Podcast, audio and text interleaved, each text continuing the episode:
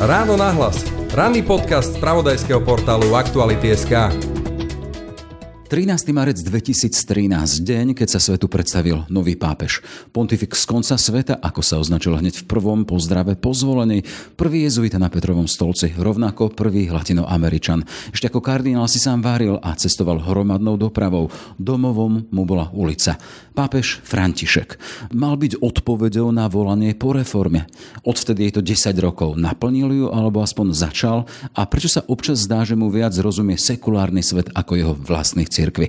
Téma pre Milana Lacha, rovnako jezuitu, ktorého pápež František vymenoval za biskupa len mesiac po svojom zvolení. Biskupa, ktorý svojho času neváhal vystúpiť na pomyselné barikády pre podporu zdravotníkov. Jezuitu, ktorý sa po 5 ročnici Spojených štátoch opäť na želanie pápeža Františka vracia na Slovensko. Aký je jeho pohľad na Františka? Je útorok, deň po 13. marci. Počúvate podcast Ráno na hlas. Moje meno je Jaroslav Barborák. Ráno na hlas Ranný podcast z pravodajského portálu Aktuality.sk ešte raz teda František po desiatich rokoch a obraz jeho pápežstva a Milan Lach, rovnako jezuita a čerstvý bratislavský pomocný biskup pre grécko-katolíkov. Vítajte v Ráno hlas. Ďakujem veľmi pekne.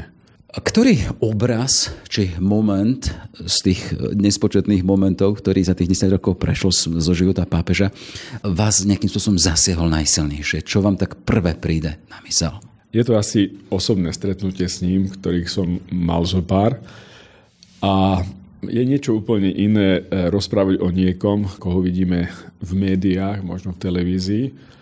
A iné to je stretnúť toho človeka naživo. Mm, pápež František na mňa osobne plýval dojmom naozaj takého človeka, ktorý má záujem o človeka. Aj napriek svojmu veku, to, že ma nepozná nejak osobne, vie, že asi som jezuita, to nie som si istý, ale tak ako vedel, že som biskup, budil vo mne takým dojmom človeka, ktorý má práve zájem o toho, s kým je momentálne. Nie je to nejaký kus alebo nejaký človek. Že v tom momente ste boli pre pápeža Františka centrom sveta. Áno, áno, tak, taký som mal dojem vlastne aj z, z tých stretnutí, ktorých bolo zo pár. Stále mám ten dojem z toho, tej vitality, ktorú sebe má, aj napriek svojmu veku. Keď sa z jedného človeka stane centrum sveta, my teraz sme v kontexte toho, že e, si pripomíname 10 rokov od vtedy, čo sa stal pápežom, čo ho kardináli zvolili. Spomínali sme, že bol akýmsi od, bol odpovedou na volanie po reforme a to volanie sa zhmotnilo tými hlasmi a väčšinou hlasov kardinálov práve do tohto Jorge Maria Bergolia. Ja som v úvode spomínal, že keď bol kardinál, bol zvyknutý na to, že chodil po uliciach, vozil sa mestskou hromadnou dopravou, žil doslova na ulici medzi tými chudobnými neboli samotní kardináli prekvapení, že z tej ich voľby vyšiel práve takýto jednoduchý muž, ktorý si potom aj zvolil to jednoduché meno jednoduchého Františka? Ja si myslím, že musíme vedieť aj to, že od jeho menovania za kardinála v roku 2001, keď ho menoval Jan Pavel II, kardinála Bergolia poznali jeho kolegovia teda nebol neznámym človekom. Tým, že možno pre nás, pre náš európsky mentálny svet nebol známy, lebo jeho meno sa asi nejak veľmi nespomínalo v, tu našich končinách alebo v týchto naši, našom priestore, neznamená, že bol neznámym pre kardinálov, ktorí pravidelne sa stretávali v Ríme na konzistóriách. A z toho, čo nejakým spôsobom uniklo z tých zatvorených múrov kláve pod kľúčom, kde sa volil pápež ešte v tej predchádzajúcej voľbe, z ktorej vyšiel víťazne Benedikt XVI, tak e, z tých svedeciev kardinálov vzýšlo to, že on bol druhý v poradí už vtedy. Presne tak. Teda jednoducho jeho osoba bola už e, niekde v takej pozornosti a jednoducho, ako ste sám spomínali, hľadali niekoho, kto bude robiť reformu. Hľadali vhodného človeka. Možno hľadali práve človeka z priestoru mimo Európy, hej, čo je dosť nezvyčajné pre nás. Aj celý jeho pontifikát, keď môžeme povedať, sa vyznačuje práve tým, že mnohé jeho kroky sa nám zdajú čudné, alebo nevieme si ich vysvetliť v našej mentalite Európanov. Dostanem sa k tomu, ale ja som bol v tom momente v Ríme, vo Vatikáne, keď prebiehala voľba a keď boli tie stretnutia pred samotnou voľbou, keď sa stretávali kardináli z celého sveta. A keď hovoríme, že bol odpovedou na to volanie po reforme, tak to volanie po reforme práve vychádzalo z tých stretnutí. Vieme teda, že keď skončil Benedikt XVI, tak tam bolo veľa otáznikov, veľa rozrobených vecí a veľa takých tých pálčivých, tie prípady únikov informácií z Vatikánu, Benediktovho sekretára, potom veľké prípady zneužívania v katolíckej cirkvi a bolo potrebné urobiť nejakým spôsobom poriadok a prišiel Bergoglio z Latinskej Ameriky.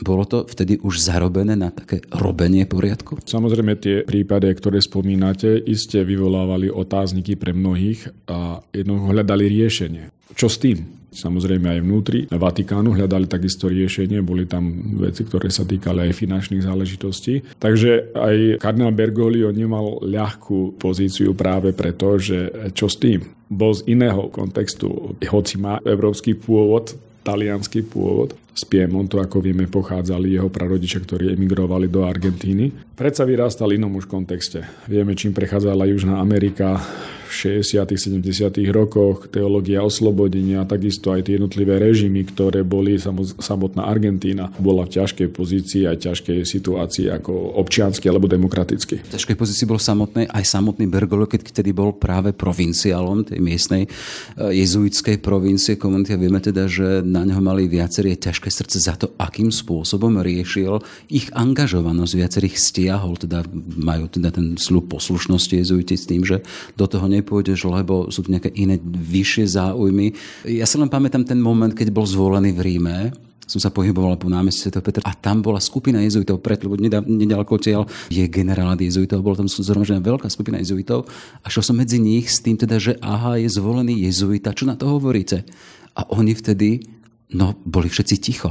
Oni v podstate ako keby mali nejaký príkaz nevyjadrovať sa k tomu. Až po nejaké polhodne potom prišiel nejaký taký ich zástupca a povedal nejaké stanovisko. Ale pre mňa to bol signál, že samotní jezuiti boli v tom danom momente nie že zaskočení, ale, ale prekvapení tým, že koho si kardináli zvolili. Samozrejme, e, ja si pamätám tam takisto ten moment, keď som bol práve tiež tu, ešte v našej komunite jezuitskej, že som nebol biskupom, ale jeden spolubat hovorí, zvolili jezuitu za pápeža.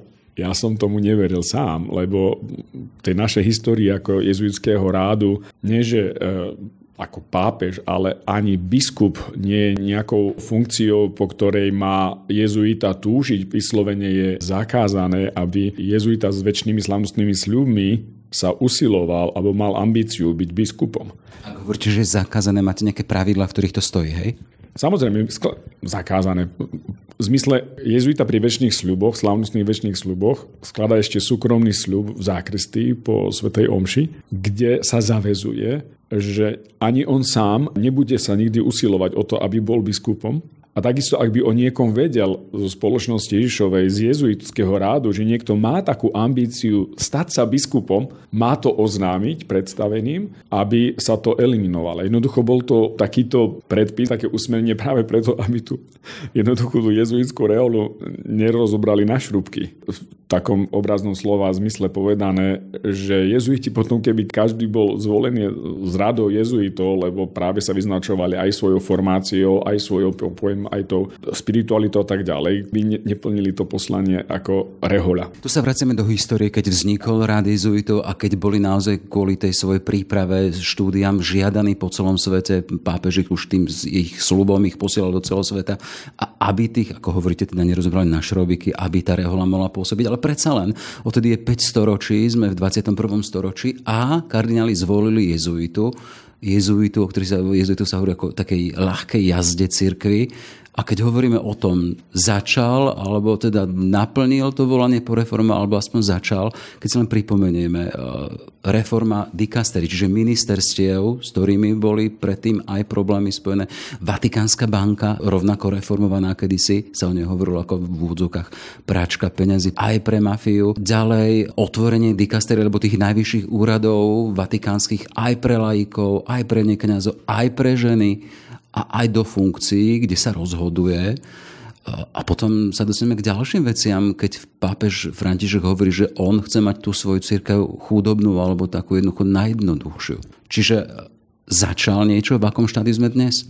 Myslím si, že veci, ktoré začal a ktoré chcel po tých desiatich rokoch, isté je to aj čas možno také reflexie. Vždy je potrebné samozrejme aj e, mať aj tým ľudí okolo seba. Vyskladať tým ľudí aj v prostredí vatikánskom iste tiež nie je ľahké, keď človek nepozná, nemá osobne nejaké väzby. Nebol z tohto prostredia, to mnohí. Aj tak sa k tomu vyjadrujú práve aj hovoria, keď hovoria o budúcnosti nejakého nového kandidáta, že by mal práve byť z okruhu možno vatikánskej rímskej kúrie. Teda vy ste poznal niekoľkých ľudí, ale nemal takú skúsenosť s ľuďmi, s ktorými tvoriť tým. A myslím, že to je tiež dôležité, že aj úmysly, ktoré človek môže mať, aj pápež František isté, ktoré tie úmysly má a stále on ide, aby ich aj naozaj naplnil, tie reformné snahy, ktoré má. Ale častokrát opäť to na takej spolupráci e, s ľuďmi, ja to poznám z vlastnej skúsenosti, tam to môže niekde narážať. Ak nemá človek kolo seba ľudí, ktorí sú takisto presvedčení o takej istej, by som povedal, smerovaní tých reforiem. A vieme, že vatikánsky tie ministerstva, ako ste spomínali, oni tiež e,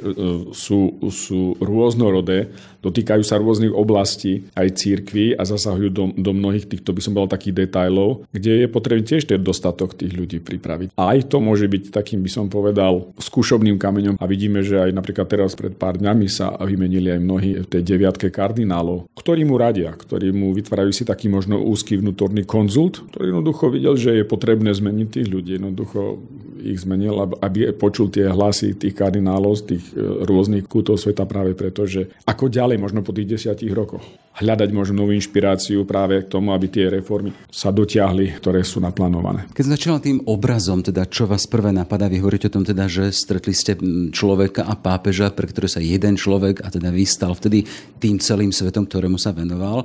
Keď sa aj tak spätne vrátim k tomu, že čo mňa prvé napadlo pri tom, keď spomeniem pápež František a 10 rokov, tak to je taký ten obraz prázdneho námestia svätého Petra spred dvoch rokov, to bolo marec 2020, keď sa modlil za svet, za svet v pandémii, svet, ktorý ničil ten neviditeľný vírus. A na tom námestí, ktoré je nenormálne veľké, keď tam zmestí nejakých 80 tisíc ľudí, tak ten večer bol sám, osamelý, muž v bielom. A ešte to bolo aj zapršané, takže taký, taký zvláštny smutný obraz. Človek, ktorý reprezentuje v údzokách nebo, na druhej strane stojí za ním nejaká vyše miliarda katolíkov a v tom momente tam bol sám a chcem sa len z toho obrazu nejakým spôsobom výjsť. Nie je František sám? A nemyslím si ja osobne, že, že pápež František je sám. Je na čele katolíckej církvy, ako ste spomínali, a teda církev je spoločenstvo pokrstených bratov a sestier. Teda možno na tom námestí v tom momente možno bol vnímaný ako ten, ktorý je sám, ale bola to výnimočná situácia. Je treba povedať, že to bola situácia v pandémii, kedy celý Rím bol. Ja som videl obrázky, ktoré nikdy som predtým nevidel. Celé ulice kolo Panteónu a kde za bieleho dňa boli prázdne. Je to bolo niečo tak neopakovateľné, čo sa nebude opakovať. Teda môj dojem nie je to, že by bol pápež František sám. Hovoríme o obraze, ktorý niečo pomenúva, nemusí to pomenúvať vždy presne. Ale predsa len, keď sa dotkneme toho, teda toho obrazu, jasné, cez mass media s ním bol spojený celý svet a bolo to mediálne podiate, ktoré naozaj sledovali miliardy. Ale uh, predsa len v jeho, v jeho osobe sa spája, to hovoríme, reprezentant, zástupca v úvodzokách neba, na druhej strane aj predstaviteľ štátu. Na jednej strane zástupca duchovnosti, čoho si duchov, na druhej strane v úvodzovkách mocnár a vieme, aké sú na neho reakcie, keď aj v tej jeho katolíckej cirkvi, o ktorej hovorí, že chce mať chudobnú a jednoduchú, sa dvíhajú hlasy teda takého nepochopenia keď hovorí o tom, že napríklad chce mať e, církev oprostenú od čohosi veľkého, čohosi ozdobného. Nesúdi ľudí, ktorí sú na okraji vylúčení, keď hovoríme o komunite LGBTI. S otvoreným náručím v úvodzovkách sa stavia k ľuďom, ktorí sú v podstate tiež na periférii cirkvi, napríklad situácie rozvedených, tých, ktorí žijú v ďalších vzťahoch, alebo najnovšie, keď hovorí o nejakom otváraní, alebo o tom, že si vie predstaviť, že kňastvo môže byť otvorené nielen len pre celibátnikov a ako keby v tých domácich krúhoch, vodách prichádzali také reakcie, že aha, a kam chceme zájsť? Sledujeme slovenskú scénu a tieto jeho vyjadrenia vyvolávajú aj nepochopenie otázky, teda, že je to náš pápež? Ako toto hodnotíte, tú diskrepanciu alebo tento napätie pohľadov? Svet ako by ho mal rád a lúbil a na druhej strane tá jeho církev zasa sa pozera na to, ako sa pozera. Treba povedať, že mnohé aj výroky, ktoré on hovoril, alebo ako sa interpretujú, iste aj vy ste zachytili vlastne jeho jasný postoj k mnohým veciam, ktoré by svet chcel vidieť inak, aby sa vyjadroval pápež František, čo sa týka aj otázky potratov, kde jasne povedal slovo, lebo boli hlasy práve tie, že on je ten, ktorý nejak nevýrazne sa zastáva ľudského života, nenarodeného života. Ja som sa, sa s tým stretol v Amerike, hej, od katolíkov a pritom to vôbec nebola pravda, nie je pravda on neustále tú tému opakuje. Takisto aj keď hovorí... Ochrana života je pre Františka nedotknutelná z tohto pohľadu. Áno, presne tak. Jednoducho on tú tému, a keď si aj prečítate jeho vyjadrenia, ktoré dáva či už v niektorých tých rozhovoroch, alebo aj v samotných encyklikách, napríklad tej e, Evangelium Gaudi, tam jasne hovorí práve o tom, že ľudský život vlastne od počatia je nenapadnutelný a má právo e, byť chránený od počiatku. Je, takže iste samozrejme otvára témy, ktoré možno nejak nerezonujú rezonovali v minulosti.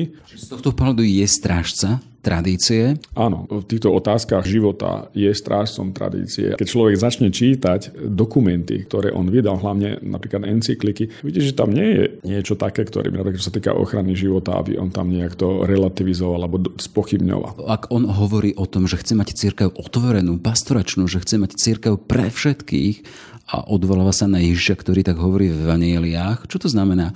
On to teda dovádza až do dôsledkov, keď pre všetkých tak hovorí aj pre tých, čo sú inak orientovaní, tu je otázka, či aj pre tých, ktorí praktizujú napríklad e, svoju homosexualitu vo vzťahoch. E, hovorí o tom, keď sme hovorili, tá prax, e, aktuálne máme celý bátnych kniazov, hovorí, že otvorím to, že to nie je čosi trvalé a môžu byť aj kňazi, po prípade ženatí a ďalšie veci. Tu sa chcem spýtať, že, že odkiaľ prichádza taká tá jeho sloboda prístupe k týmto témam? Ja si myslím, že práve tá sloboda vychádza z jeho predošlého pôsobenia ako biskupa, ako jezuitu, ako predstaveného v Južnej Amerike. Katolická církev v Južnej Amerike takisto e, počtami, podľa mojich informácií, môže sa milím, ide počtami takisto dole. A jednoducho on vidí, že e, aj videl, že ak církev naozaj sa uzavrie do nejakého geta a do nejakého úplne len vyčlenenia, vyhranenia sa len s tými, ktorí sú naši a budeme sa hrať na tých, ktorí sú mimo nás alebo vonku. Toto nie je koncept e, církvy od počiatku, ktoré, ktoré čítame v skutku apoštolov, napríklad, ktoré ten dal aj, aj pán Ježiš, ktorý dal, dal pri. Len sa mi to bije s tým, vy hovoríte teda, že on si všímal to, že čísla idú dole a na druhej strane hovoríte o evaníliových ideáloch. Má sa církev pozerať na to, že koľko nás je? To nie je dôležité pre, pre spásu našich duší, že koľko nás je. Štatistiky stále nás môžu zvádzať k niečomu, nejakému uspokojovaniu, k niečomu, čo nás môže robiť spokojnými. Ten obraz môže byť úplne iný. No, tie štatistiky zo, štatistiky zo Slovenska nás, možno teda nás, no vás, ako tých, ktorí ste zodpovední aj za tú miestnu církev, spokojní možno nemôžu robiť, lebo za tých 10 rokov tu odišli neviem koľko percent, ale predsa len počet katolíkov na Slovensku sa výrazne znížil. A môžeme hovoriť aj o ďalších konfesiách, význaniach. Čiže z tohto pohľadu nemôžeme byť spokojní, alebo nemôžete byť spokojní pre mňa naozaj čísla nie sú aj po mojej skúsenosti v Spojených štátoch niečím, čo by mali byť. Dávajú nám istý nejaký obraz o niečom, ale nehovorí nám v skutočnosti o, o realite, ktorá je. Jednoducho vzťah s Bohom, niečo, čo je niečo osobné medzi mnou a Bohom, ťažko nejak matematicky popísať. A teda tu môže dojsť nejakému takému aj sklamaniu, ale tým rozdielom medzi tým, aké štatistiky sú, napríklad na Slovensku, alebo aj vo všeobecnom meradle katolíckej cirkvi, a potom aj koľko ľudí z tých katolíkov, z tých čísel verí to, že aký má vzťah a či jeho vzťah je naozaj vzťahom, osobným vzťahom s Ježišom Kristom. S tým, ktorý ma miluje, ktorý mi odpúšťa ktorý ma prijíma a ktorý ma povoláva práve aj k pokáňu, aj k obráteniu môjho života. Teda, um, keď sa vrátim k tej téme, eh, ktorú ste eh, mi dali, odkiaľ pochádza ten jeho tento záujem o, o tie okrajové skupiny. Myslím, že to je práve tým, že církev nie je tu na to, aby sa uh,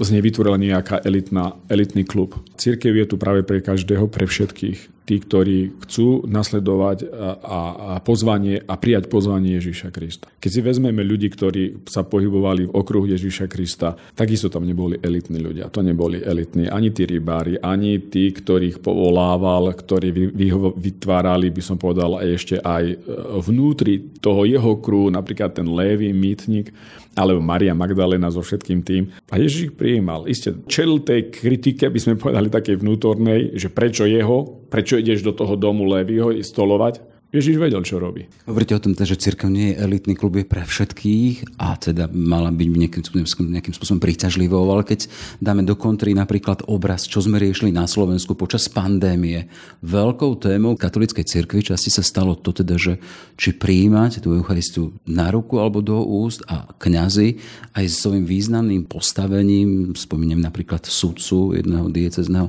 z toho urobil veľkú tému s tým, že nepochopil a spochybňoval aj postoj pápeža, postoj autorít a stačí ísť na niektoré dediny, kde sa nejakým spôsobom na ruku ani dnes nepodáva. Keď hovoríte teda, že církev príťažlivá. Toto sú témy, ktorým môže osloviť spoločnosť?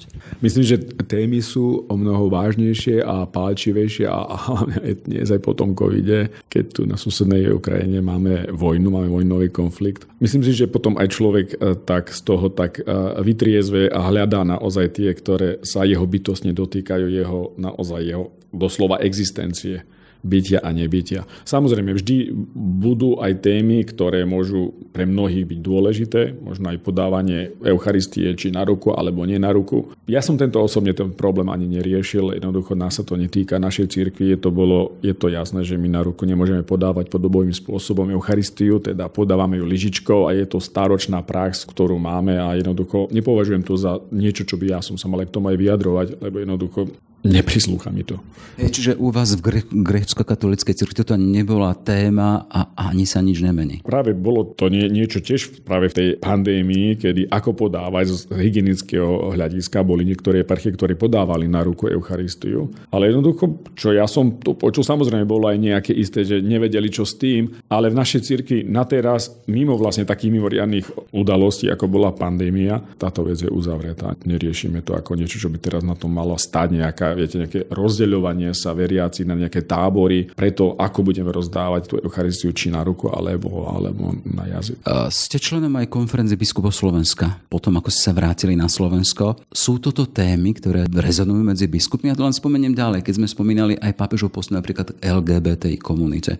U nás téma tak nejak vyslovene zasiahla Slovensko, takže sa ho dotkla cítelne tým, keď sa stal ten nezmyselný zločin na Zámockej, kde z nenávistí k inakosti k skupinám, či k Židom alebo k LGBTI došlo k tomu, že sa strialo a zavraždili ľudí. A vtedy si pamätáme, že arcibiskup Bratislavský zvolal aj omšu špeciálnu, ale napríklad na nej nejakým spôsobom ani, ani slovkom nespomenul LGBTI komunitu, alebo že ide o obete, ktoré boli s touto sexuálnou orientáciou a predsa len tá téma u nás na Slovensku je stále taká, taká je to inaké, je to čosi, o čom sa ani v cirkvi nehovorí. Čo to hovorí o tej slovenskej cirkvi? Sme dospeli, lebo keď sa pohybujeme v tej spoločnosti klasickej, profánnej, tak to je téma, ktorá akoby až nestala za polemiku. Možno je potrebné povedať aj možno z iného pohľadu moju osobnú skúsenosť vyše 20-ročného kňaza, že ja som sa od počiatku mojej pastorácie kňazskej stretáva s ľuďmi, ktorí mali takúto orientáciu. A chodili na spoveď ku mne a jednoducho trpezlivo hľadali aj riešenie aj pre tú svoju situáciu s Bohom. Teda nedá sa celkom povedať, že ľudí s inou orientáciou, sexuálnou inou orientáciou církev e, ignorovala a ignoruje. Nie je to pravda lebo v týchto spovedniciach častokrát mnohí práve títo, ktorí majú a ktorí sa verejne nehlásia k tejto skupine nejak, že by, že by boli verejne nejak prezentovaní, dostávajú, a to musím ako povedať vlastnej skúsenosti, aj zo skúsenosti mojich spolubratov, dostávali podporu zo strany cirkvi. Bola to podpora diskrétna, bola to podpora, by som povedal, taká, ktorá sprevádzala toho človeka, takisto ako každého iného člena katolíckej cirkvi, ktorý prejavil záujem o vlastne o túto sviatosť alebo sviatosti v cirkvi. A jednoducho toto je aj postoj, keď sa pýtate mňa na, na môj postoj, že tu nie je postoj odsudzovania voči týmto ľuďom. Ani církev tu není, ani môjim poslaním nie je to, aby sme týchto ľudí odsudzovali. Za to, ako oni prežívajú svoju, by som povedal, svoj život alebo svoju sexualitu.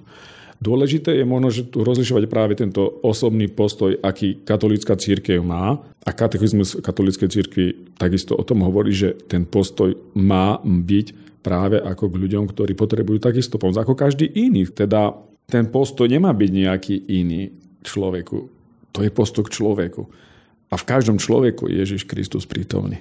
Neviem, či mi rozumiete, čo som chcel tým povedať. Rozumiete, len rozmýšľam nad tým, keď sme hovorili, tak vy hovoríte teda, že církev a tak kňazi a aj biskupy, tí všetci, ktorí sú v pastorácii, hovoríte, že sa na tej dennej báze, napríklad v spovedlnici, na, tých, na tom najvnútornejšom fóre, tieto veci riešili. A potom tu máme zasa církev, rovnako církev reprezentantov, ktorí e, sa akoby báli alebo jednoducho nezoberú do svojich úst slovo homosexuál alebo čo si také. Máme tu dva obrazy církvy na Slovensku v jednej veci? Neviem tu tomu povedať, že či sú tu dva postoje odlišné, keďže títo biskupy takisto boli kňazi, ktorí sa, to môžem skutočne s takou istotou povedať, že sa stretávali s týmito ľuďmi. Skôr možno tá forma toho vyjadrovania, keď sa dostávame, alebo možno sme postavení od nejakej takej konfrontácie, nejakej verejnej, mediálnej, asi potrebujeme sa učiť práve aj tom, ako tú tému prijať, alebo poňať, alebo ako sa k nej by som povedal, ehm, normálne, zdravo hovorím, vyjadriť. Viete si predstaviť, že by ste vy boli v pozícii arcibiskupa, bola by tá zádušná omša aj za tieto obete?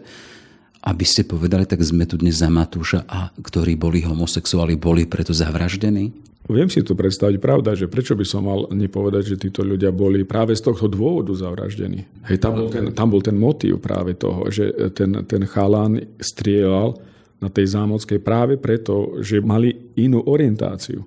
Hej, jednoducho, ale boli ľudia. Hej, ten základný, ten základný postoj, že to boli ľudia. Smerujem k tomu teda, keď zoberie jeden predstaviteľ, ktorý má, je aj nositeľom moci, v tomto prípade cirkevnej, a keď zoberie do svojich úst aj tieto výrazy, a slovo jednoducho pôsobí. To znamená, že nejakým spôsobom dá cestu tomu, že sa tam o tom začne aj hovoriť, alebo začne tá téma žiť aj v spoločenstve, ktoré animuje keď sa napríklad arcibiskup Zvolenský zachoval tak, že to do svojich úz nezobral, to môže byť tiež signál. A tu tiež hovoríme, že aj taký obraz tej našej katolíckej cirkvi na Slovensku je tuto. A keď dáme do kontry pápeža Františka, ktorý nemá problém o tom hovoriť a hovorí, no tak kto som ja, aby som súdil, že nechá to na človeku, aby sa postavil sám pred teda tým, koho uznáva pred, a, a riešil tieto záležitosti, akože, ako si berie ho ako slobodného jedinca. Nie sme v tomto mm, pohľade ešte tak trošku nedospelou církou na Slovensku? Ja si myslím, že všetko má svoj, svoj čas, aj svoj, by som povedal, rast, aj svoju dynamiku. Teda mm, všetko tu na Slovensku sme mali istom, istom takom tomto druhý vatikánsky koncil, takisto sme boli istom posune. Viete, mnohé veci, ktoré, ktoré sú, majú tiež svoj čas a myslím, že treba dať asi aj taký čas aj možno tu aj na Slovensku nám, aby sme tiež dozreli možno do toho, aby sme sa vedeli o tom vyjadrovať a rozprávať. A samozrejme iste s úctou, ale tiež povedať práve, že aj to, že aký ten názor církev má. A jednoducho je to dôležité, aby aj sme ako biskupy takisto eh, prezentovali to presvedčenie alebo tú zodpovednosť, ktorú my máme a máme povedať, aby sme týmto veciam sa vyjadrili. A samozrejme, ako som povedal, aby sme e, rozlišovali dve veci. To aj pápež František stále hovorí. A to je prístup k človeku, že toho človeka, ktorý má inú orientáciu, my nemôžeme odsudzovať a neodsudzujeme, ani katolická církev neodsudzuje. A ja verím, že každý jeden biskup tu na Slovensku takisto má tento, tento postoj, že nemôže, nemôže byť predsa nejaký človek, ktorý má možno inú tú orientáciu alebo iný názor, keď tak poviem, lebo vidíme aj tie spoločnosti, ktoré žijeme, aby sme my ho odsudzovali. Na druhej strane, keď tu hovoríme o ideológii, o ktorej hovorí pápež František. Jednoducho my nemôžeme s tým súhlasiť a nemôžeme ako katolícky biskupy súhlasiť s tým, ktorý vidíme, že čo sa začína robiť v Nemecku. Nemecká synoda schválila práve od roku 20, 2026 požehnávanie homosexuálnych zväzkov. Teda to sú oblasti, ktoré chcem povedať, že jednoducho sú isté veci, ktoré ta, nemôžeme súhlasiť s tým. I možno, a, a to samozrejme, že si vytvárame istú skupinu, ktorí nebudú s nami súhlasiť a ktorí budú na nás naštvaní, poviem, práve pre tento náš postoj. A v čom je problém, v čom môže byť problém toho požehnávania tých homosexuálnych zväzkov? Hovoríte teda, Nemci to schválili od roku 2026 a tá moja otázka, v čom to môže byť problém? Problém to môže byť pre jednoduchých ľudí práve v tom, že jednoduchí ľudia, ktorí nemajú nejaké teologické vzdelanie a keď dvaja ľudia stoja pred kňazom niekde na fotografii alebo nejakom videu a vidí, že ich požehnáva, ako oni vedia rozlišiť, že či to není už aj sviatosné manželstvo, ktoré v katolíckej cirkvi je považované za zväzok muža a ženy, ktorý je požehnávaný a ktorý je sviatosný. E, rozumiete, čo chcem povedať, že jednoducho môže vytvoriť e, sa nejaká milná interpretácia toho, že keď to robia v Nemecku a že prečo to nerobím na Slovensku, alebo že čo je na tom zlé. Práve to, že ten antropologický rozmer, že rodinou katolická církev učenie vlastne, ktoré ide od, od, od prvokresťanských čias, ktorú podporujú cirkevní otcovia, ktorí takisto sa o tom zmienujú, je zväzok muža a ženy zväzok muža a ženy je manželstvo, kde vzniká rodina, kde sú deti prijímané a formované, aby boli pripravené do spoločnosti. To je niečo, čo môže mnohých ľudí miasť. Sme v dobe, ktorá je vybavená aj komunikačnými prostriedkami, kde to vysvetľovanie nemusí byť vôbec problém. Už len keď sa pozrieme na to, teda, že akým spôsobom sa dá komunikovať. Jedna vec, máme tu kopec spôsobov, nemusíte len z úst, alebo teda keď sa ľudia rozprávajú, ale dá sa to robiť aj cez médiá, dá sa to robiť cez tlač, dá sa o tom hovoriť. A ak sa vraciam k tomu teda, že asi aj ten koncept dospelého človeka, ktorý sa vie rozhodovať, ktorý vie zvažovať dôsledky svojich konaní, v tom zmysle sa pýtam, či církev aj na Slovensku je v tom dospelá. Ja si myslím, že áno, pravda, že je dospelá. Církev podľa katechézy, aj podľa katechizmu, aj podľa učenia vie, aké je, je učenie a jednoducho aj tie náznaky, ktoré niektorí aj predstaviteľi ako biskupy katolíckej círky hovoria, aby sa prehodnotili, že je čas prehodnotiť nejaké morálne učenie katolíckej círky. No nemôžem s tým súhlasiť, ja osobne takisto. Lebo jednoducho sú veci, ktoré, s ktorými sa dá polemizovať, alebo niekde aj tých tých pastoračných prístupov, ako ste spomínali, či už aj k rozvedeným, ktorý pápež František snaží sa možno nejak otvoriť. To je jedna otázka, jedna vec, ale sú niektoré veci, ktoré nás samozrejme katolícka církev nemôže, nemôže pristúpiť k tomu, že jednoducho povie, no tak my sme dnes vidíme, že doba už taká, musíme prehodnúť aj to učenie a teda my budeme požehnávať tieto zväzky, takisto samozrejme aj oni sú ľudia, aj oni potrebujú. Sú to veci, sú isté hranice, ktoré ťažko nejak, lebo to učenie nevychádza z toho, že čo ja si vymyslím, alebo čo ja si poviem, o čom som ja presvedčený. Je tu istá tradícia církvy, ktorá tu je po stáročia a ktorý, ak my nebudeme verní, musíme sa či my budeme stále potom v katolíckej církvi. Hrozí tu rozkol, keď hovoríme o tom prípade Nemecka v tej otázke požehnávania e, homosexuálnych zväzkov? Ja si myslím, že nie je ďaleko takého rozkolu v Nemecku. A myslím si, ja som budem takisto s veľkou takou, by som povedal, pozornosťou sledovať, ako sa to bude vyvíjať, práve ako bude reakcia aj na Svetého Otca a Vatikánu, práve na, túto, na toto ich rozhodnutie, že ako toto sa bude riešiť. No, bolo by to pre mňa veľmi naozaj také smutné a my vieme, že tu k tej otázke sa aj Svetý Otec František e, vyjadril vyjadril, keď povedal, že si myslí, že nepotrebujeme v Nemecku mať ďalšiu protestantskú církev. A myslel to práve na to, že už tá synoda prebiehala aj v tých predchádzajúcich mesiacoch, že týmto najavo dal taký náznak, že jednoducho ako keby e, nejakému takému, by som bol takému rozkolu, také si sme išlo. Budeme to pozorne sledovať samozrejme. E, vážnou a bolesnou témou, ktorú dostal aj pápež František do Vienka, musí to riešiť. Predsa len história zneužívania maloletých a iných zneužívaní zo strany duchovných katolíckej cirkvi. Aktuálne je na svete ďalší prípad a tiež z minulosti, ktorý sa dotýka aj Františkovho predchodcu Jana Pavla II, ešte keď bol arcibiskupom Krakove, kde sa rieši to, že vedel a konal tak, ako konal kňazov, o ktorých vedel, že boli predátormi, len prekladal na iné miesta. Vieme teda, že tá aktuálna situácia je taká, že existuje nulová tolerancia pre kniazov, ktorí to spravia, sú vydávaní aj svetskej moci, aby čelili orgánom trestným konaní a aby po prípade odpikávali svoj trest aj vo väzeniach. Ale chcem sa spýtať, akým spôsobom sa vystaviete k tej najnovšej kauze, čo sa týka na Pavla II. A potom akým spôsobom predsa len sa hovorí, že tie obete tých trestných a nepekných a hnusných činov tie stále nemajú poriadny a taký hlas, ktorý bol vypočúvaný. I si musíme povedať, e, stále musíme vidieť tie obete, ktoré častokrát roky, 10 ročia nevypovedali, možno zo strachu, možno z rôznych, e, možno aj pocitov zahábenia a tak ďalej. A my aj momentálne a ja osobne odsudzujem akékoľvek, také by som povedal, nedávanie dôrazu práve nad hlas týchto obetí.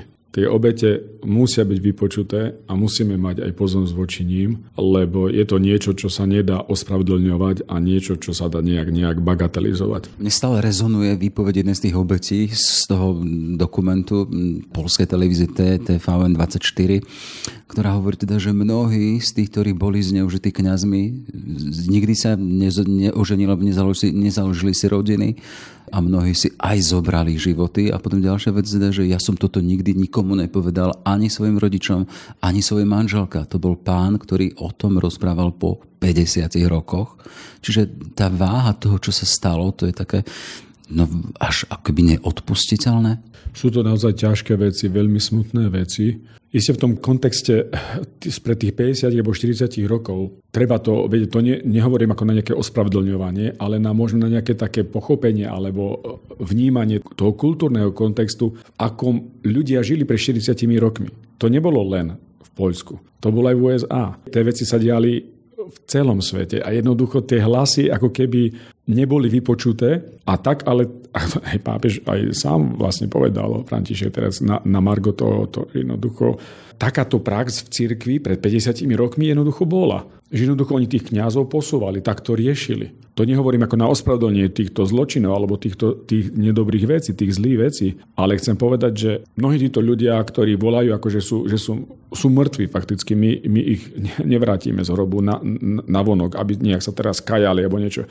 Ja skôr by som chcel povedať, že my musíme e, vnímať situáciu možno a žiť v prítomnosti a rezolutne odmietnúť, že takýto postup v katolíckej cirkvi a čo pápež František robí, jednoducho nie, nie je akceptovateľný, aby takíto ľudia, alebo kňazi, alebo biskupy, lebo sa to týka aj biskupov, ale reholníci, jednoducho boli nejak tolerovaní a jednoducho sa im to nejak, nejak tak, by som povedal, tolerovalo. Nie je to prípustné, lebo skutočne, a to chcem ako zdôrazniť, že vlastne ak my nebudeme transparentní a nebudeme aj my, a ja osobne, ja som mal skúsenosti práve s, týmto, s týmito prípadmi Spojených štátov počas môjho pôsobenia. Jednoducho tam tá, to bolo jasné povedať, že ale bolo potrebné, aby, aby veci sa jednoducho nezamietali pod koberec, aby sa veci pomenovali a v rámci aj katolíckej cirkvi, aby títo ľudia boli, niesli konsekvencie práve aj preto, že čo sa stalo. Ako hovoríte, že máte skúsenosť z tej svojej americkej diecezy bývalej, akú skúsenosť, ako ste to riešili tam? Tento systém tam v Spojených štátoch katolíckej cirkvi funguje trošku už na inej báze, keďže oni sa tejto otázke venujú už 20 rokov. Tam boli také Dallasky charter, teda jednoducho také dokument z Dallasu, ktorý vznikol práve na jednej tej konferencii biskupskej v roku 2002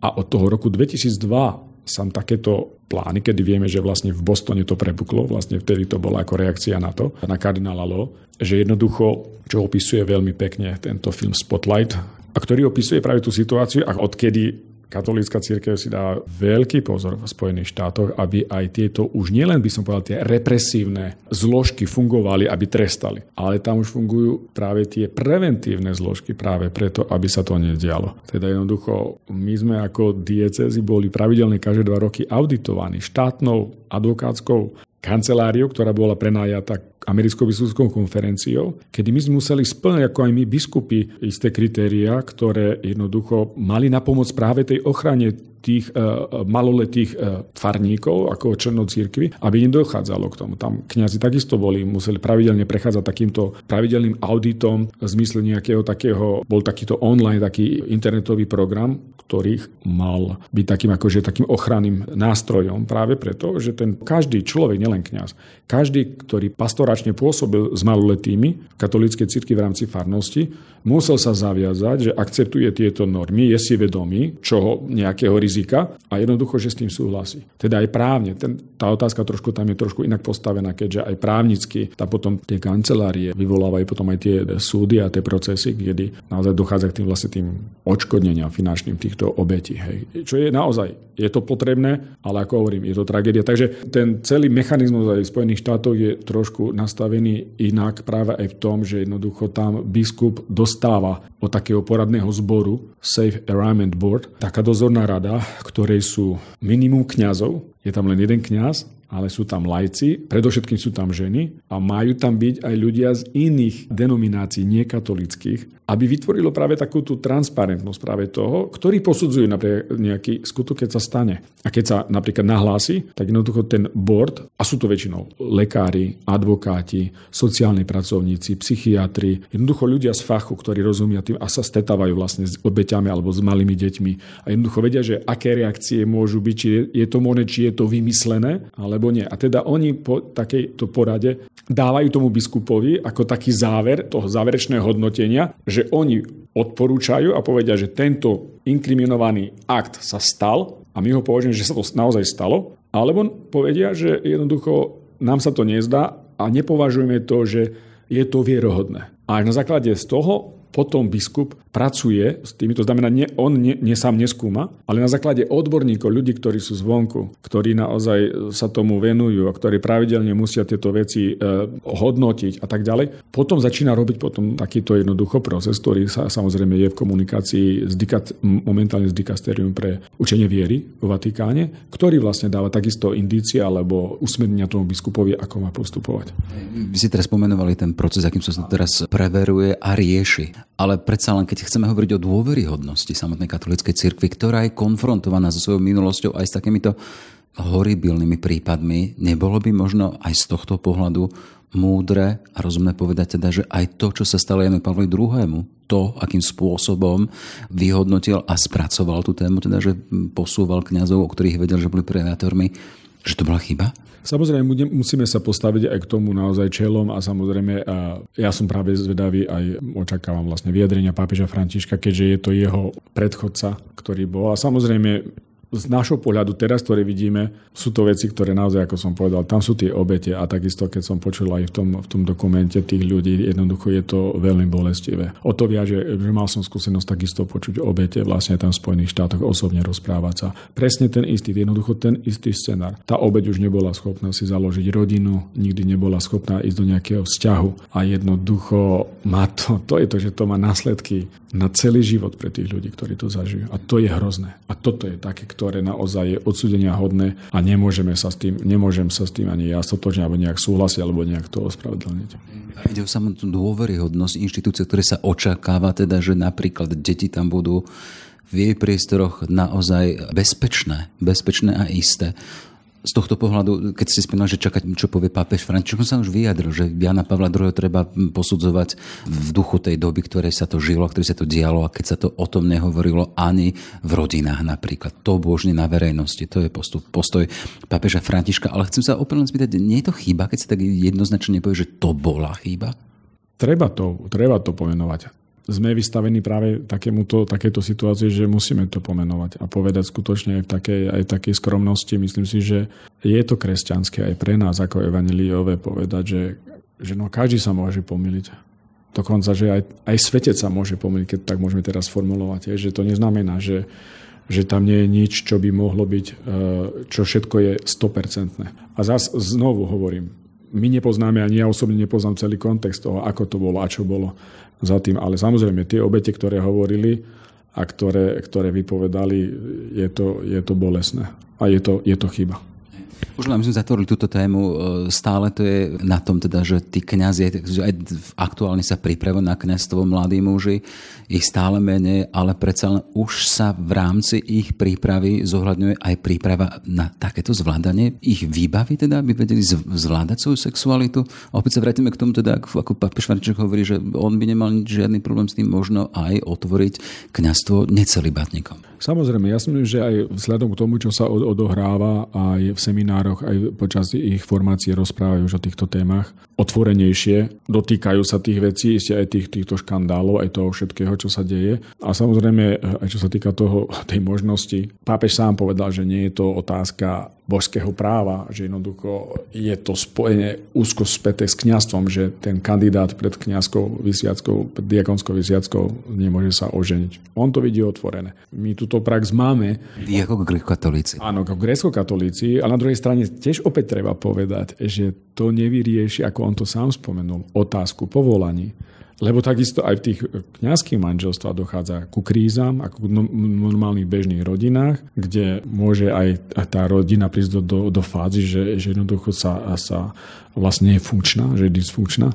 A teda prídu iné problémy, ktoré budú, bude treba riešiť. To znamená, nie je to také, by som povedal, ľahké, možno nejaké riešenie, ako mnohí si možno predstavujú, že nejakým takýmto spôsobom my vyriešime nejakú otázku. Tam, kde sú ľudia, budú aj krízy a tam, kde sú krízy, je niečo, čo nás posúva dopredu. Takže myslím si, že aj, aj toto je, je niečo, čo treba mať na mysli, keď hovoríme o otázke zrušenia celibatu možného v budúcnosti katolickou církou. Vedieť aj tú druhú stranu tejto, tejto veci, ktorej my sme, ktorej my sa pohybujeme ako grecko grecko-katolícky biskupy a grecko-katolícky kňazi.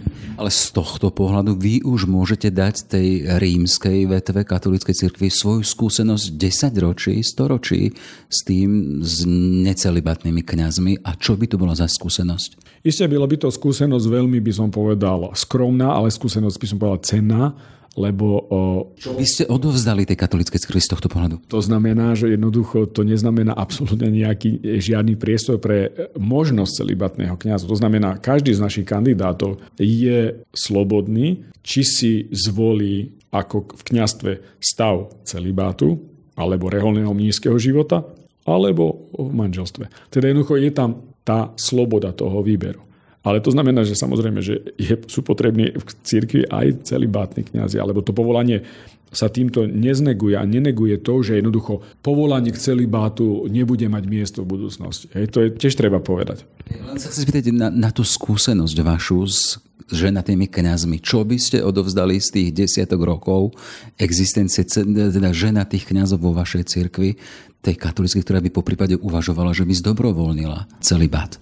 Povedal by som, že jednoducho je potrebné venovať sa kandidátom na kňastvo už od počiatku, od vlastne, ak vstúpia do seminára a pripravovať ich na to. Netreba podceniť prípravu.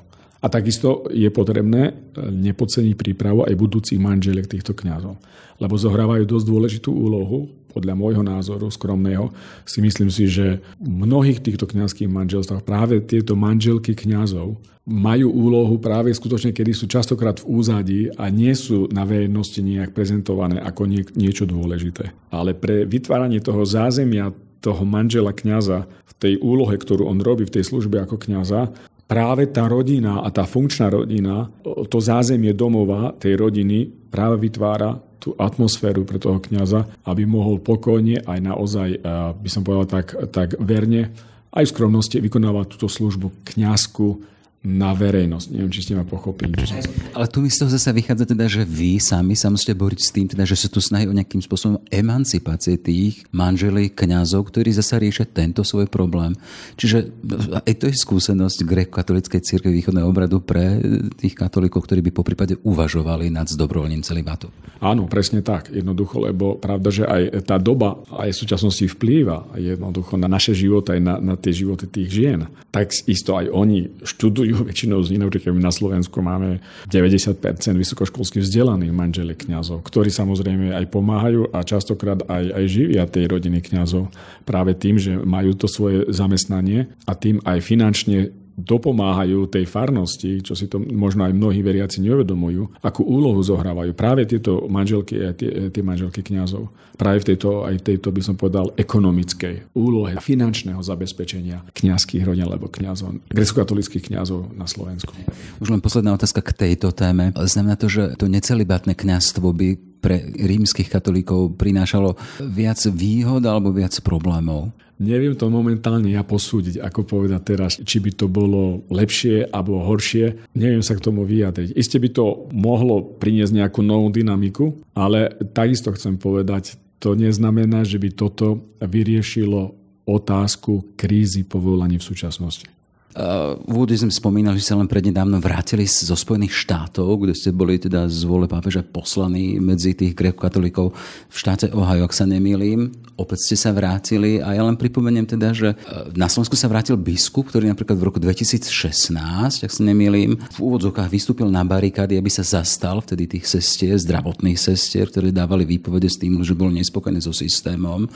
A vy ste tam vtedy hovorili o tom teda, že bieda ani církev nemajú volebné prázdniny. Za to ste zožali aj kritiku samotného premiéra Fica a povedali ste si, že teda, on vás kritizoval to, že za tým je isté nejakým spôsobom postoj KDH. Hovorili ste, že nie, že církev nepotrebuje od niekoho nejaké impulzy, ako sa postaviť ste opäť na Slovensku. Pripomeniem ďalší váš apel. Kriticky ste rovnako postavili k finančným skupinám a oligarchom v mene chudobných, utláčaných, okradaných a vykoristovaných vás naliehavo žiadam, prestante považovať občanov Slovenskej republiky len za zdroj obohatenia a ľahkého zisku. A takéto konkrétne jasné stanoviska sme tu dlho nepočuli. Znamená to, že budete pozorne sledovať tú miestnu spoločnosť Slovensku, kde budete aktuálne teraz spôsobiť a môžeme čakať čosi podobné v najbližších najbližších časoch? To vám neviem zabezpečať ani prislúbiť. Stále som sledoval, aj keď som bol v Spojených štátoch, som cez médiá sledoval aj dianie, čo sa deje na Slovensku. A ja si myslím, že je, našim, je našou povinnosťou, aj našou takou službou, aby sme boli aj hlasom ľudí, ktorých reprezentujeme, ktorí častokrát nemajú hlas, ktorí nemajú sa ani ako dostať k tomu, aby sa vyjadrili. A je dobré ako počúvať ľudí. Isté aj byť s nimi, lebo tá situácia nie je ľahká, je vážna. A keď bude potrebné opäť možno z tej mojej pozície povedať ako toho, ktorý je zodpovedný, ktorý som opäť zodpovedný, dostal zodpovednosť za Radu pre pastoráciu zdravotníkov, že bude tieto veci potrebné nejak možno formulovať alebo nejak upozorniť. Je to naše poslanie, pred ktorým nemôžeme ujsť a nemôžeme sa skrývať. Sme v čase v podstate už pred voľbami na konci septembra, aktuálne teda stále platí ten termín 30. september, by mali byť voľby. Slovensko má skúsenosť historickú s kresťanskými demokratmi, keď sa nejakým spôsobom tá kresťanská idea prevtelila do politickej idei, bol za tým Jan Čarnogurský, ale potom postupom času sa to politické prevtelenie rozdelilo na rôzne strany, rôzne jednoducho únie, hnutia obyčajných, ale vždy s tým nejakým kresťanským podtextom. Aktuálne tie hodnoty, ktoré reprezentuje kresťanstvo, si berú do úst mnohí. Akým spôsobom? Budete do toho vstupovať, alebo bude církev dávať na to pozor, teda, aby sa takéto vážne témy nejakým spôsobom nezneužívali politickými silami? Ja si myslím, že naša úloha ako biskupov nie je len v tomto čase predvolebnom a považujem to trošku aj za také potom a také, ako to nazvať, nejaké príliš e, e, tlačenie niekoho do nejakého rozhodnutia. Naša úloha ako biskupov, ja si myslím, že spočíva práve v tom, aby sme počas celých 4 rokov toho mandátu tej ktorej vlády a nielen, ale vlastne stále formovali človeka aj kresťana k tomu, aby sa vedel rozhodovať, aby vedel kriticky myslieť a aby na základe práve svojho vzťahu s Kristom, na základe Evanielia a učenia katolíckej cirkvi vedel urobiť v tom momente, v tom dni D rozhodnutie, ktoré bude zodpovedať aj jeho kresťanským hodnotám. Preto samozrejme je dôležité, aby poznali aj títo ľudia, aj naši veriaci, alebo aj e, občania Slovenska naozaj tie politické programy jednotlivých strán, čo oni majú napísané v tých programoch, čomu sa hlásia, aké témy chcú otvárať, alebo o čo im ide práve aj v tom, v tom úsilí politickom, tej službe pre dobro ľudu. Lebo politika je niečo, čo má byť službou pre dobro ľudu. Samozrejme, vy častokrát máme dojem, že e, mnohí naši politici nerobia práve tú službu pre dobro ľudu, ale niečo, sledujú niečo iné. Teda tak asi nejak ja vnímam aj naše poslanie, že nemá byť nejak skoncentrované na to, že my vydáme nejaký jeden pastierský list. Keď nevylučujem to, že možno bude nejaký pastierský list znovu vydaný, ktorý bude apelovať práve na to, aby sa ľudia správne rozhodli. A myslím, že je to aj správne, lebo je, je to aj tá budúcnosť Slovenska sa odvíja práve o to, ako my aj biskupy, keďže sme aj občanmi tohto štátu a sme aj verejnými činiteľmi, aby sme sa vyjadrili jasne k veciam, ktoré považujeme za dôležité a aké to bude potrebné naozaj, prečo nie. Vnímate ten rozdiel, že dáme apel, aby ľudia správne zaujali postoj k hodnotám, alebo ponúkneme náš pohľad? Koho máte na druhej strane? Máte dospelú spoločnosť, dospelých veriacich? Alebo vy hovoríte, že musíme ich formovať? No je to celý neustály ten proces. Je, nie je to niečo jednorázové, ktoré sa dá naozaj jedným listom je to niečo, čo možno bude, treba, bude trvať ešte ďalších 30 alebo 50 rokov, keď sa tu niečo informuje. Smerom k tomu teda, že zase môžete byť napadnutí tým, že si aha, že biskupy chcú apelovať na to, že budú usmerňovať, koho voliť. Keby ste povedali, že chceme ponúknuť náš pohľad, my to vidíme takýmto spôsobom, bolo by to prezieravejšie z vašej strany a bolo by to dospelejšie? Môžeme, pravda, aj takto formulovať. Spýtať, či táto téma bola aj bola témou, sa vrátili zo zasadnutia konferencie biskupov, keď hovoríte prípadný pastierský list, bola, bolo to témou zasadnutia biskupov alebo nie? Nebolo to témou teraz tohto, tohto zasadnutia, akože pastierský list pre politickú tu. Takže, ale tá situácia, hovorím ešte, budú ďalšie zasadnutia. Ja myslím si, že každý pastierský list, e, e, ste si všimli, že tých pastierských listov bol aj za posledné tri roky takisto dostatok, ktoré venovali sa k iným alebo hovorili k iným témam, ktoré, ktoré boli aktuálne, ktorí tu boli na stole a ktorým trebalo sa vyjadriť, ktoré možno ľudia poča- práve že očakávajú nejaké usmernenie od našej strany. 5 rokov ste pozývali, 5 ročne ste boli v Amerike, predtým ste pôsobili na Slovensku, znova ste sa vrátili na Slovensku. Vidíte rozdiel v tom pôsobení aj v tom, akým spôsobom žije církev tam a tu na Slovensku? Samozrejme, ten kontext je práve trošku odlišný a to treba aj vidieť, ten historický kontext Spojených štátov ako demokratickej krajiny, ktorá vyše 150 rokov má svoju ústavu a je hrdá na to, čo, čo v tej ústave tí zakladatelia toho štátu tam vložili. A samozrejme našu 30-ročnú históriu slovenského štátu nedá sa porovnávať. Pravda, že aj to súvisí, aj súvisí, že práve potom ten prístup tých ľudí alebo aj toho, čo, ako oni to prežívajú, prežívajú svoju vieru aj v súvislosti s týmito spoločenskými otázkami je odlišná. Apelujú americkí biskupy na svojich veriacich alebo im radia? Takisto som sa stretol práve s tým, že mnohé takisto aj apelujú na svojich veriacich, keď im hovoria o tých hodnotových otázkach, čo, k čomu ich oni ako pastieri vyzývajú. Na čo sa tešíte na Slovensku? Teda vraciate sa do svojej rodnej krajiny po pôsobení v zahraničí, v zámorí. Viem teda, že predtým ste pôsobili aktívne aj medzi skautami. Čo vám robí radosť a na čo sa tešíte možno kde? Čistíte hlavu a nabráte nové sily? Ja som sa tešil samozrejme vždy na Slovensko, pravda, že je to krajina, kde som vyrastal a teda ale nejaké, nejaké emociálne, emočné by som povedal nejaké mať, že som sa tu nejak tešil, som sa už nevedel dočkať. Kedy sa vrátim na Slovensko, tak to by som nedefinoval. Ja som bol doma už aj v Spojených štátoch. Teda za tých 5,5 roka teda Prijal som aj túto, by som povedal, výzvu, pozvanie Svetej stolice práve sa vrátiť na Slovensko. V takom duchu iste aj e, radosti, aj pokory, aj poslušnosti, práve preto, že je potrebné, aby som bol tu.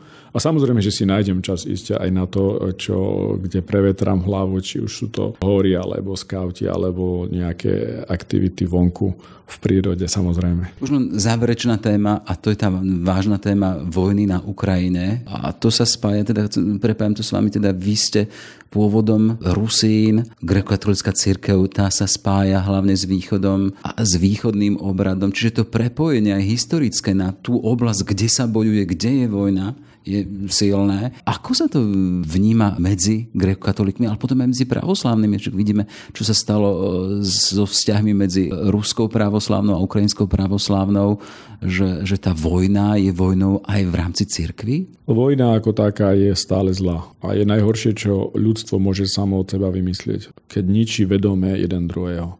Samozrejme, že to zasiahlo aj pravoslavné církvy, takisto zasahuje, ako vieme, aj e, gresokatolickú církev na, na Ukrajine. Je to všetko, vyvoláva to by som povedal, veľké napätie, veľké rozdelenie a samozrejme je to niečo, čo neprispieva ani pohode alebo nejakému rastu alebo nejakému normálnemu životu tých církví.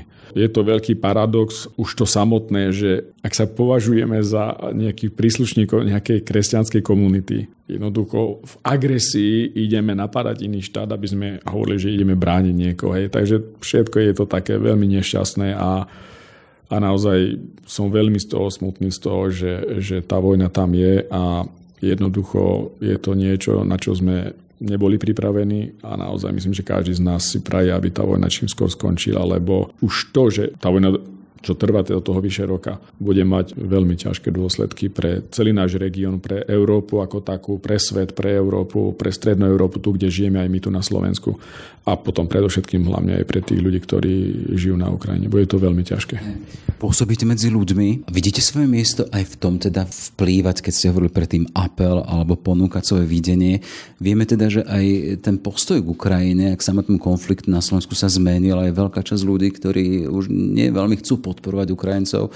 A máme tu aj protestné zhromaždenie v úvodzokách zamier, ktoré podporujú samotného Putina. Vidíte tam svoje miesto? Vidíte tam miesto napríklad katolíckej cirkvi, či grecko-katolíckej cirkvi na Slovensku, aby povedala jasné možno pro ľudí, ku ktorým sa prihovára? Samozrejme, naše miesto, čo sa týka vyjadrenia, má byť jasné práve preto. Že jednoducho a ja hovorím sám za seba ako, ako gresokatolický biskup, ako aj občan tejto Slovenskej republiky, že jednoducho nemôžem sa stotožniť s názormi e, v rámci nejakého toho, že by čím skôr vojna skončila, preto aby, sme, aby som podporoval agresora Vladimíra Putina na Ukrajine, na území iného štátu, aby riešil svoje, svoje mocenské nejaké e, požiadavky a ešte to potom zhadzoval na to, stával sa do pozície ako to, že on nebol ten prvý, ktorý zautočil, ale jednoducho oni sa musia brániť. Také všelijaké prekrúcanie a jednoducho jasný postoj je a my musíme jasný postoj mať, že keby my sme si predstavili, že by niekto napadol Slovenskú republiku, nejaký susedný štát, tie postoje mnohí z týchto aj,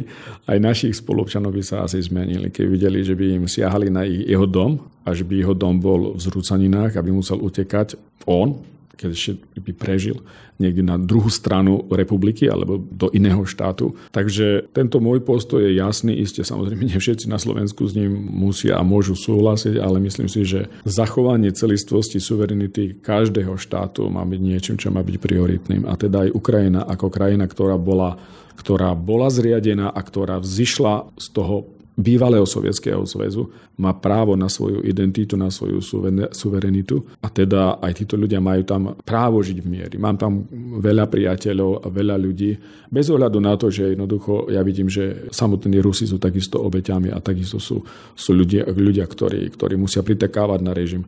Sme žili v komunizme a ja som takisto ešte vyrástal v komunistickom Československu, teda ja viem, o čom hovorím, že ak niekto je a možno my sa čudujeme tým Rusom, že prečo sa nevyjadra do ulic. No keď každý má pohrozené, že dostane 15 rokov basy za to, že sa verejne vyjadri, no tak dvakrát si to každý rozmyslí. Hej, takže aj v týchto kontextoch musíme vidieť aj týchto ľudí aj v Rúsku, akej pozícii sú, že oni sú vlastne naozaj v totalitnom režime, ktorým žijú. Ako vnímate ten postoj papeža Františka, keď hovorí o tom, že je pripravený povedať svoje jasné nie Putinovi, ale na druhej strane hovorí o tejto vojne ako o záujme ďalších mocností? Pápež František má viac informácií než ja sám o tom. Jednoducho je to, ako ste spomínali, je to okrem toho, že je hlav katolíckej cirkvi a je vlastne stojí na čele jedného štátu v Európe a teda má viac informácií o tom. A keď to tvrdí, má dôvod aj prečo to hovorí. Takže ja sa tu môžem ťažko vyjadriť, že sú samozrejme a každá vojna má záujmy a sú tu zbrojárske záujmy, lebo treba zbrojiť, treba tú armádu aj nejak zasobovať a všetko s tým súvisí. Samozrejme, že to je veľký biznis a že sú zbrojárske spoločnosti, ktoré na tom, na tom profitujú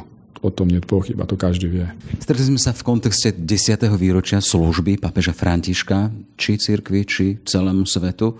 Keby si mali možno jednou vetou pomenovať to, že čo priniesol svetu a, a čo mu dáva. Je jedným v momentálnej dobe v súčasnosti nástupcom apoštola Petra. Pre nás, veriaci katolíkov, to znamená, že našou hlavou. Je to jasné pre nás.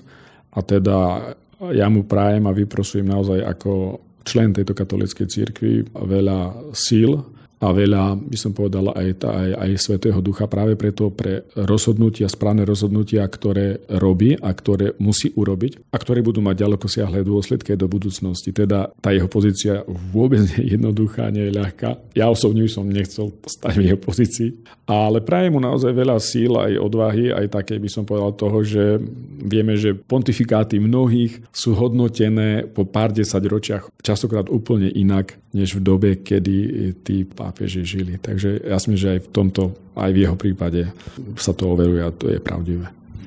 Konštatuje Milan Lach, pomocný biskup grekokatolíckej eparchie. Ďakujem veľmi pekne, všetko dobré. Všetko dobré všetkým poslucháčom Aktuality. Všetky podcasty z pravodajského portálu Aktuality.sk nájdete na Spotify a v ďalších podcastových aplikáciách.